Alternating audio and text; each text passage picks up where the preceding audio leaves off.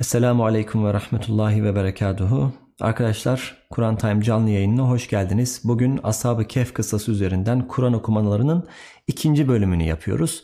İlk bölümde hatırlayacağınız üzere Ashab-ı Kehf kıssasının yani Kehf suresinin ilk ayeti üzerinde ve dokuzuncu ayeti üzerinde biraz durmuştuk. İlk ayetinde Elhamdülillahillezî enzele ala abdihi abdihil kitabe yani hamd o Allah'a mahsustur ki kulu Muhammed'e kitabı indirdi ve o kitaba hiçbir eğrilik koymadı ayetinin üzerinde durmuştuk genel olarak.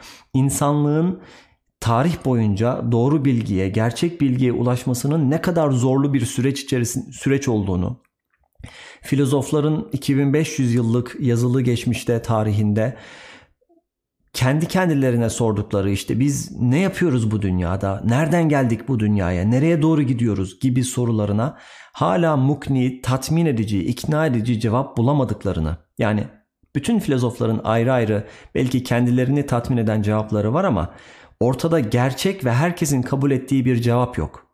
Bir başka bir, bir filozof bir şey diyor, bir başkası kendi düşüncesinden bahsediyor. Dolayısıyla bu gerçek bilgiye ulaşmanın çok zahmetli bir iş olduğundan bahsetmiştik.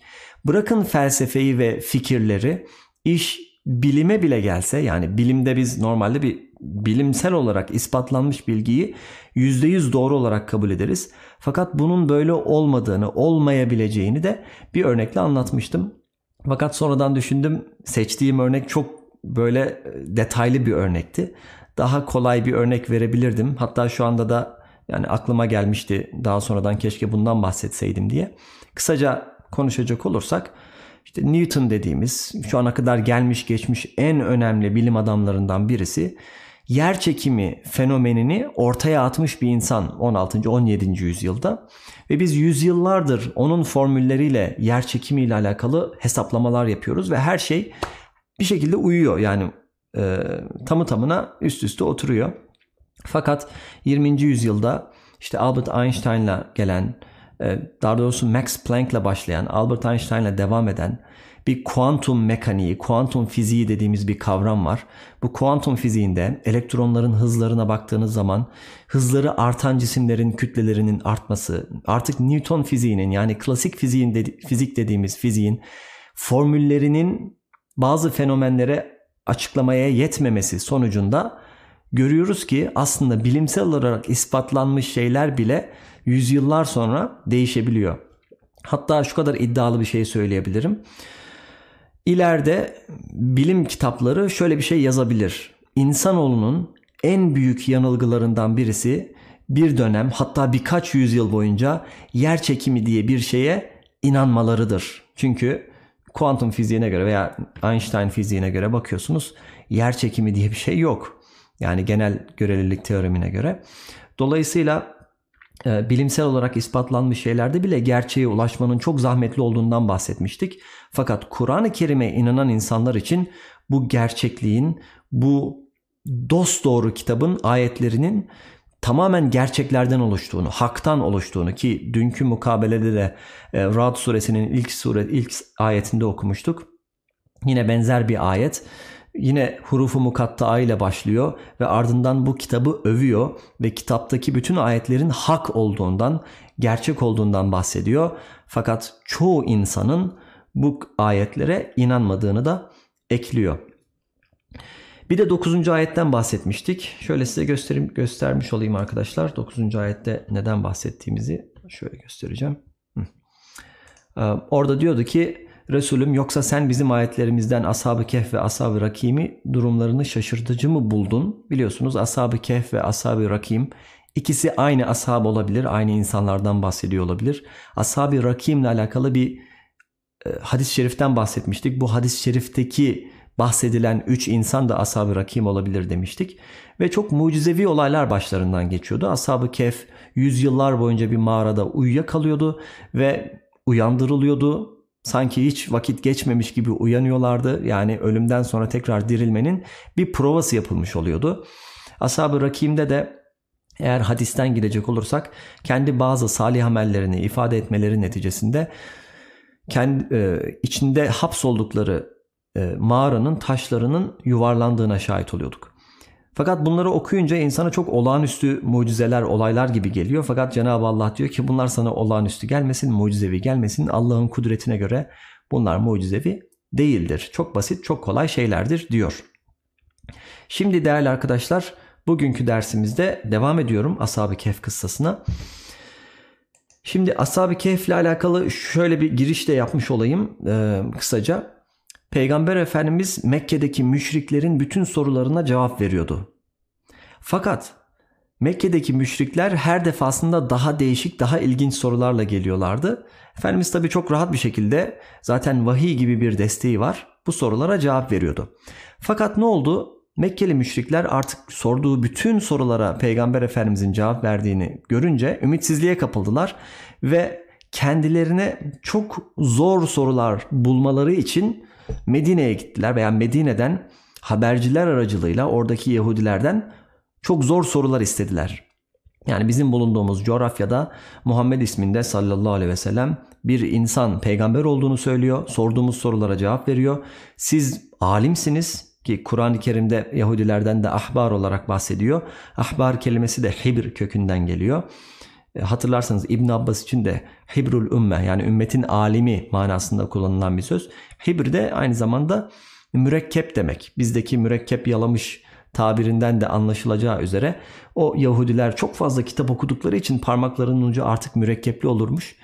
Biraz da oradan belki ahbar tabiri yani mürekkep yalamış profesörler bu Yahudiler de Mekkeli müşriklere haberciler aracılığıyla o kendisini peygamber olarak iddia eden, peygamber olduğunu iddia eden insana ashabı kehften sorunuz. Bakalım biliyor mu diye bir soru gönderiyorlar ve peygamber efendimize bu soru iletiliyor. Peygamber efendimiz o zaman yani bu soruyla karşı karşıya kaldığı an ashab-ı kehfi hiç duymamış. O konuyla alakalı hiçbir şey bilmiyor. Ve oradaki müşriklere diyor ki şu an buna cevap veremem çünkü bilmiyorum. Siz yarın gelin ben size yarın ashab-ı kehfi anlatayım. Neye güveniyor? Allah'a güveniyor. Allah'ın vahyine güveniyor. Fakat ileriki ayetlerde göreceksiniz Peygamber Efendimiz'e bir söz söyleniyor ayetler ileriki ayetlerde. Hiçbir şey için yarın yapacağım deme. İnşallah ekle. Peygamber Efendimiz orada Mekkeli müşriklere inşallah size yarın bunun bilgisini vereceğim demiyor da yarın gelin ben size bunu anlatacağım diyor. Cenab-ı Allah'a olan imanından dolayı, güveninden dolayı. Fakat e, bu ayetler, bu vahiy yaklaşık bir ay kadar gecikiyor. Daha sonradan Ashab-ı Kehf kıssası müşriklere okunuyor, anlatılıyor. 10. ayete devam etmeyeceğim. 9. ayet okumuştuk en son. Buradan birazdan 10. ayete geri döneceğim ama 13. ayet üzerinden devam etmek istiyorum ben. Biraz eleştirebilirsiniz niye atlıyorsun diye. Birazdan anlarsınız niçin atladığımı.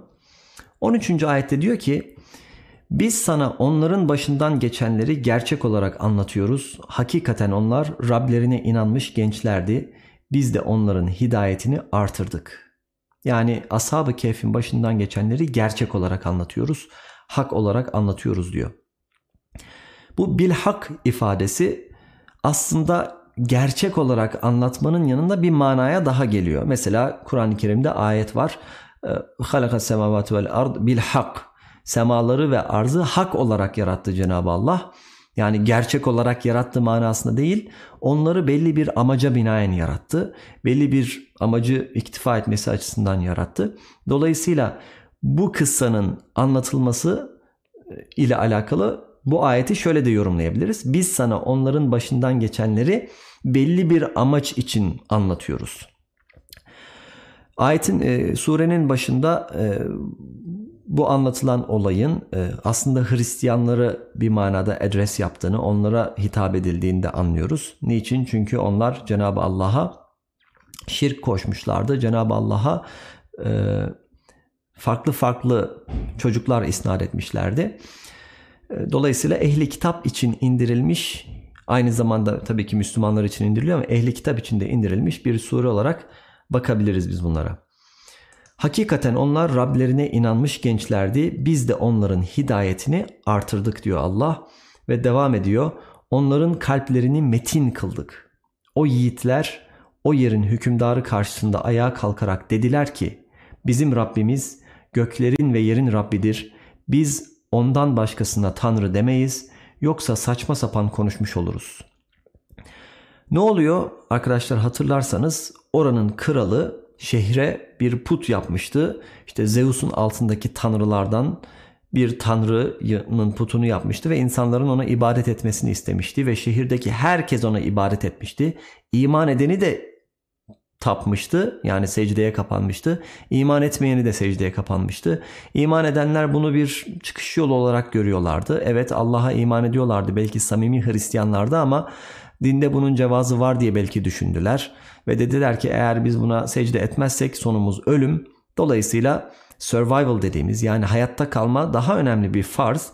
Biz buna secde edelim demişlerdi. Fakat Cenab-ı Allah'ın çokça övdüğü bu bir takım genç o secdeyi yapmadılar. O puta tapmadılar. O kuralın bu emrine karşı geldiler. Normalde gençler bir otoritenin karşısına çıktıkları zaman hani 16 yaşında 17 yaşındaki gençlerin bir otoritenin karşısına çıktıklarında seslerinin titrediğine şahit olursunuz. Korktuklarına, dizlerinin titrediğine, zorluk çektiklerine şahit, kekemedik, kekeme, kekemelediklerine şahit olursunuz. Fakat Cenab-ı Allah onların kalplerini metin kıldığını, sağlamlaştırdığını, söyleyecekleri sözleri çok daha rahat söyleyebilecek bir konuma, bir mesafeye gel geldiklerini de ifade ediyor. Ve gençlerin oranın halkına ve kralına söylediği sözler bizim Rabbimiz göklerin ve yerin Rabbidir. Biz ondan başkasına Tanrı demeyiz yoksa saçma sapan konuşmuş oluruz diyorlar. Bir sonraki ayette şu bizim kavmimiz Allah'tan başka tanrılar edindiler. Bari bu tanrılar konusunda açık bir delil getirseler ne mümkün. Öyleyse Allah hakkında yalan uydurandan daha zalimi var mı? diye kendi içlerinde bunun bir tefekkürünü yapıyorlar. O zalim krala karşı geliyorlar ve bununla alakalı mahkemeye çıkarılıyorlar. Ve mahkemede de az önce görmüş olduğumuz gibi Cenab-ı Allah onların kalplerini metin kılıyor ve söyledikleri sözleri çok cesur bir şekilde söyleyebiliyorlar. Fakat mahkemede onların belki ölümlerine, idamlarına bir şekilde emir veriliyor. Bir vesileyle kaçıyorlar ve içlerinden biri şöyle diyor. Ayete devam ediyorum. Madem ki siz onlardan ve onların Allah'ın dışında tapmakta oldukları varlıklardan uzaklaştınız, o halde mağaraya sığının ki Rabbiniz size rahmetini yaysın ve işinizde sizin için fayda ve kolaylık sağlasın. Yani aralarında o gençlerin aralarında birisi madem ki böyle böyle dedik, madem ki otoriteye karşı çıktık, madem ki bizim hakkımızda bir ölüm emri, bir idam emri çıktı, o zaman mağaraya saklanalım. Herhangi bir mağaradan bahsetmiyor. El Kehf diyebileceğimiz yani daha önceden konuştukları veya buluştukları veya bildikleri bir mağara. O mağaraya saklanmaları açısından ne yapıyor? O aralarından birisi onlara yol göstermiş oluyor. Şimdi dönüyorum az önce atlamış olduğum 10. ayete. Evet. 10. ayette diyor ki İz evvel fityetu ilel kehf. O yiğit gençler hakikaten burada parantez içerisinde yiğit yazılmış ama feta kelimesinin yani çoğul olarak fitye, e, fitye kelimesinin manasında bir yiğitlik vardır. Bir cesaret vardır yani hem de gençlik vardır. O yiğit gençler mağaraya sığınmışlar ve şöyle bir dua etmişler. Rabbena atina min ledunke rahmeten ve heyyi lena min emrina raşada. Belki ezberlememiz gereken bir ayet. Yapabileceğimiz bir dua. Secdede de yapabilirsiniz. Hani sünnetlerin secdesinde. Rükuda da yapabilirsiniz. Namazın farklı noktalarında yapabilirsiniz bu duayı. Normal dua ederken de yapabilirsiniz. Diyor ki o gençler Rabbimiz bize tarafından rahmet ver ve bize şu durumumuzdan bir kurtuluş yolu hazırla demişlerdi. Bu gençler böyle bir dua ediyorlar arkadaşlar. Şimdi bakıyorsunuz arkadaşlar ya o kadar mümin var fakat iman eden sadece ve sadece 3-5 tane 7 tane yani sayısını bilmiyoruz. Kur'an-ı Kerim bunun sayısından açık olarak bahsetmiyor. Çok az bir genç topluluk iman etmiş oluyor. Bizi şaşırtmalı mı bu? Aslında çok şaşırtmamalı. Çünkü benzer şeyler yaşanmış, yaşanıyor. Bakıyorsunuz Hz. Musa aleyhisselam Firavun'un sihirbazlarına karşı belki de on binlerce insanın önünde bir festival günü bütün o sihirbazları yerle bir ediyor. Onların iplerini, sopalarını, işte yılana benzeyen o illüzyonlarını kendi elindeki asa bir ejderhaya dönüşerek, çok büyük bir yılana dönüşerek hepsini yutuyor. Hatta bununla da kalmıyor olay arkadaşlar. Oradaki bütün sihirbazlar bunun bir sihir olmadığını, bir mucize olduğunu görüyorlar ve secdeye kapanıyorlar. Hz. Musa ve Harun'un Rabbine secde ederiz diyorlar. Fakat Yunus suresinde bakarsanız 80 küsürlerde 88. ayet veya 89. ayet olabilir. O olaydan sonra hani ben beklerim ki o olayı izleyen on binlerce insanın en azından yarısının iman etmesi lazım. İman etmesi lazım. Fakat ayette diyor ki kavmi içinden, Musa'nın kavmi içinden yani İsrailoğullarından gençlerin yani içlerinde bir kısım gençlerden başka hiç kimse ona iman etmedi. Yani bakıyorsunuz aslında bu ayetler bize şunu gösteriyor arkadaşlar. Biz gençleri hep böyle ümmetin zayıf noktası olarak görürüz. Çünkü gençlerin bazı noktalarda işte zorlandığına da şahit oluruz. Bağımlılık mesela bir oyun bağımlılıkları olabilir, internet bağımlılıkları olabilir, çeşitli bağımlılıklar olabilir. Onları böyle iradeleri düşük yani e, biraz daha böyle dinlerini yaşama noktasında zorlanan insanlar olarak görürüz. Fakat Kur'an-ı Kerim çok farklı bir tablo çiziyor. Hem Yunus suresinde Hz. Musa ve Harun'a inanan gençler hem de burada Ashab-ı Kehf dediğimiz bu gençler ümmetin zayıf noktası değil bir ümmetin en güçlü noktası olarak karşımıza çıkıyor. Ve mağaraya sığınıyorlar ve kaçıp o mağaraya giriyorlar. Ee, biz bunu İsrailiyat kaynaklarından şöyle okuyoruz. Mağaraya kadar takip ediliyorlar kral ve askerleri tarafından. Aslında yakalanıyorlar mağarada fakat kral onlara farklı bir ceza veriyor. Mağaranın önündeki taşları ve kayaları mağaranın önünde yığıyor ve onları oraya hapsediyor ve oraya bir tabela astırıyor. İşte kralın emirlerine itaat etmeyen insanların sonu böyle olur diye oraya da bir yazı yazdırmış oluyor ve o gençler mağarada kalmış oluyorlar ve böyle bir dua ediyorlar. Rabbimiz bize tarafından rahmet ver ve bize şu durumumuzdan bir kurtuluş yolu hazırla. Çünkü durumumuz kendimizin kurtulacağı ölçüde kolay bir durum değil. Biz bu kayaları oynatamayız yerinden, bu mağaradan çıkamayız. Ancak ve ancak Nasıl ki Yunus aleyhisselam balığın karnından ancak ve ancak senin kudretinle kurtulabilirdi ve bunu anladığı için bir dua etti ve kurtuldu. Biz de o vesileyle sana bu duayı yapıyoruz. Baktığınız zaman gençlerde hiçbir pişmanlık esintisi yok. Hiçbirisinde ya keşke biz de iman et, keşke biz de iba, e, secde etmiş olsaydık. Keşke biz de kralın sözünü dinlemiş olsaydık. Yani dinimizden çıkmayacaktık ki dediklerini görmüyorsunuz. Hiçbir pişmanlık esintisi yok ve böyle güzel bir dua ediyorlar. Ve devamındaki ayette Cenab-ı Allah diyor ki bunun üzerine biz de on, biz de o mağarada onların kulaklarına nice yıllar perde koyduk yani uykuya daldırdık. Arapça ifadesinde fedarabna ala azanihim yani kulaklarına vurduk. Arapça bir deyim olarak düşünebilirsiniz bunu arkadaşlar. Hani bizde kafayı yastığa koymak, vurmak tabirleri vardır ya. İngilizceleri var. Hit, hit the sack derler. Yani kafayı yastığa vurma manasında. Arapçadaki ifadesinde de bir annenin çocuklarını uyuturken kulağına pış pış yapması gibi bir manası var bunun. Yani aslında ayette Cenab-ı Allah'ın şefkatli bir şekilde bu gençleri o mağarada kulaklarına pış pış yaparak uyuttuğuna şahit oluyoruz. Ve surenin içerisinde yani kıssanın içerisinde o kadar değişik detaylar var ki Cenab-ı Allah bu gençleri o kadar çok seviyor ki, o kadar çok sevmiş ki çok ilginç detayları Kur'an-ı Kerim'de bu kıssanın içerisine koymuş. Yani 25 veya 28 tane peygamberden bahsediyor Kur'an-ı Kerim. Hani çoğunun çoğuyla alakalı toplasanız bir sayfadan fazla konuşulmuyor Kur'an-ı Kerim'de. Fakat bu gençlerle alakalı sayfalarca çok ilginç detaylardan bahsediyor. Yani her şeyi göze alarak Cenab-ı Allah'a ibadet eden bu gençler Allah'ın gözünde çok kıymetli, çok önemli.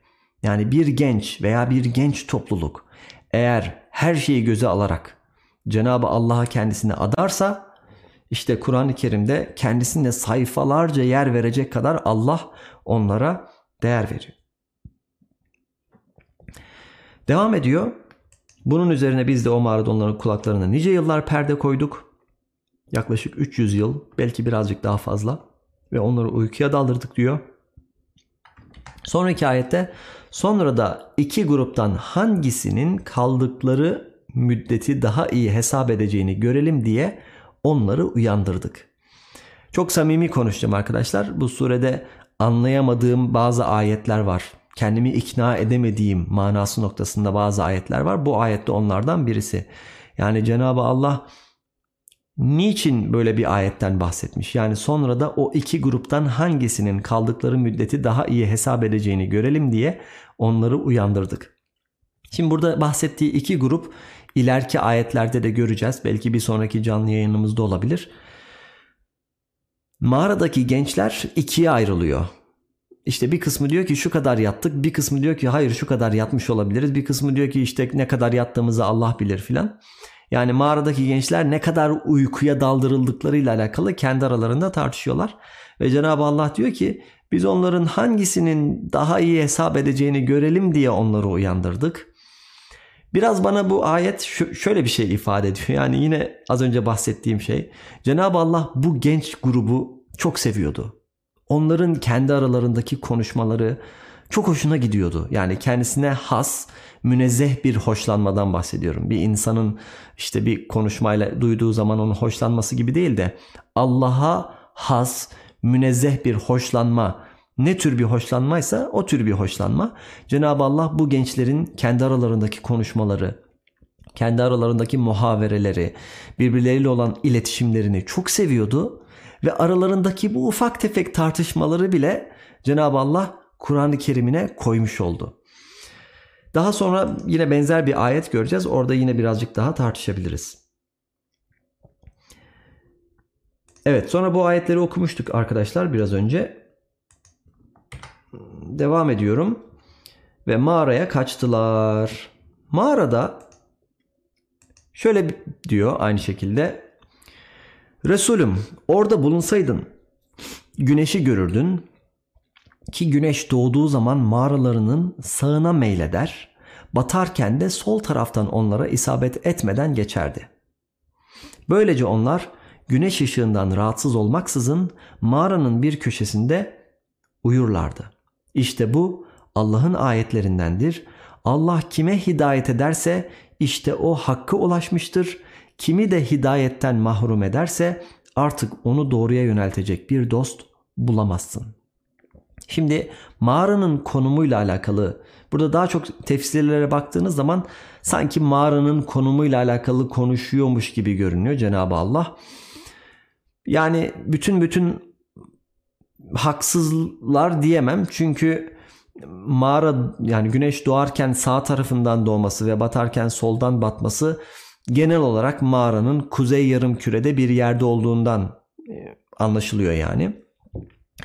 Ee, özür diliyorum kuzey yarım küre değil de mağaranın ağzının kuzey tarafına doğru baktığından fakat bu bilgi bizi hidayete ulaştıracak bir bilgi midir?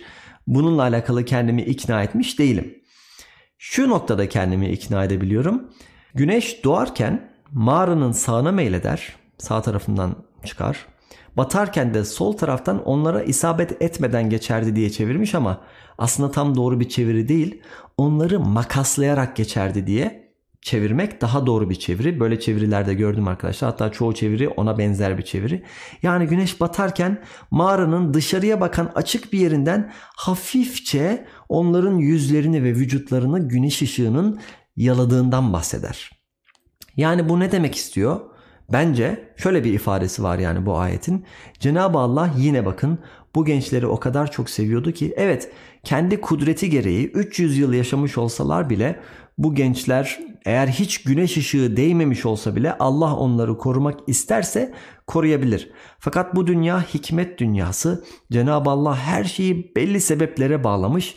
Allah onların günlük güneş ışığı alabilmeleri için D vitaminini, belli vitaminleri o güneş ışığından alabilmeleri için ve onları uykularında çokça rahatsız etmemek için sabah birazcık güneş ışığıyla mağarayı aydınlatıyor öğleden sonra batarken de güneş onları birazcık makaslayarak batmış oluyor ki çok tatlı bir ışıktır. Yani Cenab-ı Allah o güneşi bir şekilde mağaranın açık yerlerinden belki de onlar için belli bir yörüngeyle batırmış oluyor. Yani Cenab-ı Allah'ın uğrunda, Cenab-ı Allah'ın yolunda çok şeyi göze almış, ölümü bile göze almış bu gençlere güneş bile hizmet ediyor. Cenab-ı Allah güneşi bile onlara musahhar kılıyor şeklinde anlayabiliriz.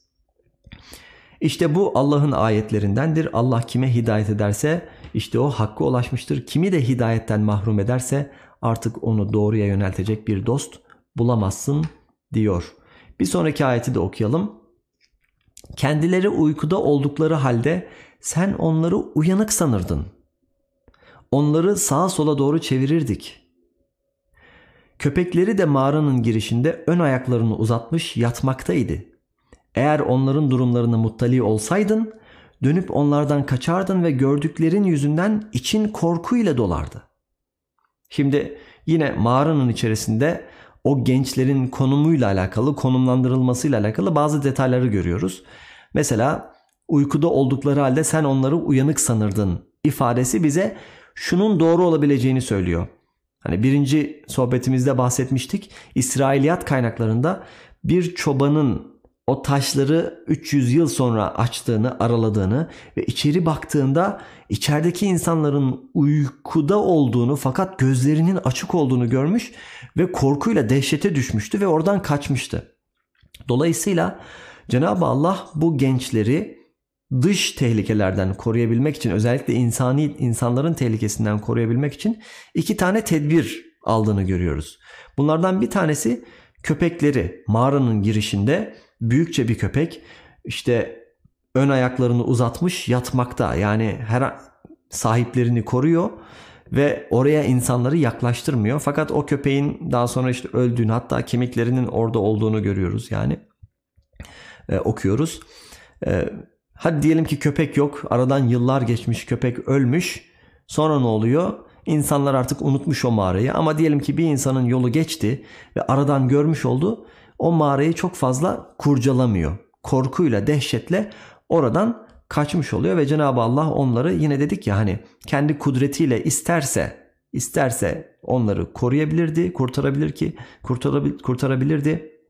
Hani demiştik ya peygam, peygamber efendimizin işte mesela Sevr mağarasında bir örümceğin ağ kurmasına ihtiyaç mı vardı? Cenab-ı Allah o müşriklerin aklına başka bir şey sokardı ve oraya gelip bakmazlardı. Fakat Allah oraya bir sebep perdesi koymuş oldu ve örümcek ağlarına baktıkları zaman ha, bu mağaraya kimse girmemiş dediler ve geri döndüler. Dolayısıyla bu gençlerin gözleri açık uyumaları da böyle bir korkuya sebep oluyor. Diyelim. Bir sonraki ayet onların uyandırıldıkları ve uyandıktan sonra başlarından geçen hadiseleri anlatan ayetle devam ediyor. Arkadaşlar izninizle ben dersi burada bitireceğim. Bir sonraki derste belki son dersimiz olacak. Belki de vermek istediğim mesajı son derste vermiş olabileceğim. Çünkü bütün bunları okumamızın aslında bir amacı var. Hani az önce okuduk ya ben bu kıssayı bu Ashab-ı Kehf'in işte başından geçen olayları bir sebebe binaen sana anlatıyorum diyor. O sebebi belki de o sebeplerden birini bir sonraki e, dersimizde inşallah işlemiş olacağız. Nasıl işleyeceğiz? Ashab-ı Kehf uyanacak. İşte şehir halkı onları uyandıklarını görecek ve aradan geçen hadiseler olacak ve bu hadiselerin sonunda Allah ashab-ı kehfle alakalı bazı detaylar daha verecek ve bu detayları verirken müminlere, insanlara bazı nasihatlar yapacak ve bu nasihatlar hem ashab-ı kehf için bu kıssa için çok önemli hem de Kehf suresinde diğer bahsedilen 3 ayrı kıssa daha var, hikaye daha var. Onlar için çok önemli. Bir de Kur'an'a bakarken hangi maksatla, hangi manayla bakmamız gerektiğini anlatması açısından çok önemli. İnşallah bir sonraki dersimizde bütün bunlara değinmiş olacağız arkadaşlar. Tekrardan teşekkür ediyorum dinlediğiniz için. Kendinize iyi bakın. Görüşmek üzere. Kanalımızı takip edin. Canlı yayın olup olmadığını o gün içerisinde zaten koymuş olurum. Kapak fotoğrafı koymuşsak inşallah canlı yayın olacaktır arkadaşlar.